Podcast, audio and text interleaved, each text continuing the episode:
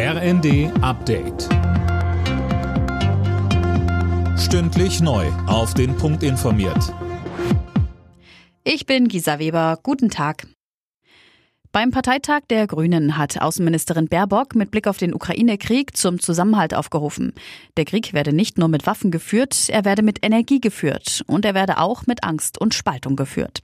Und das müssen wir jetzt verhindern, so Baerbock. Lasst uns gemeinsam zeigen, dass wir stärker sind als dieser Krieg, weil wir gemeinsam als Demokratinnen und Demokraten in diesem Land zusammenstehen weil wir gemeinsam als 450 Millionen Europäerinnen und Europäer trotz aller Differenzen, die wir haben, wissen, dieses freie Europa ist unsere Lebensversicherung.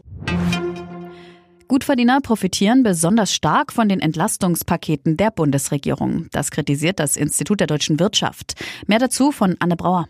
Stichwort Gaspreisbremse. Wer sich eine große Wohnung leisten kann und mehr Energie verbraucht, wird auch stärker entlastet, heißt es. Der Ökonom Tobias Henze sagt deshalb, es ist richtig von der Politik Geld in die Hand zu nehmen.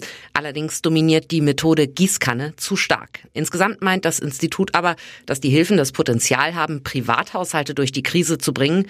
Unklar sei allerdings, ob die Betriebe gerade im Mittelstand ausreichend gestützt werden.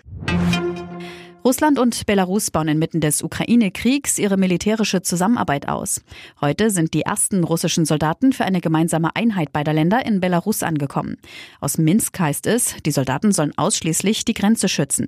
International wird aber befürchtet, dass belarussische gemeinsam mit russischen Soldaten im Osten der Ukraine eingesetzt werden könnten.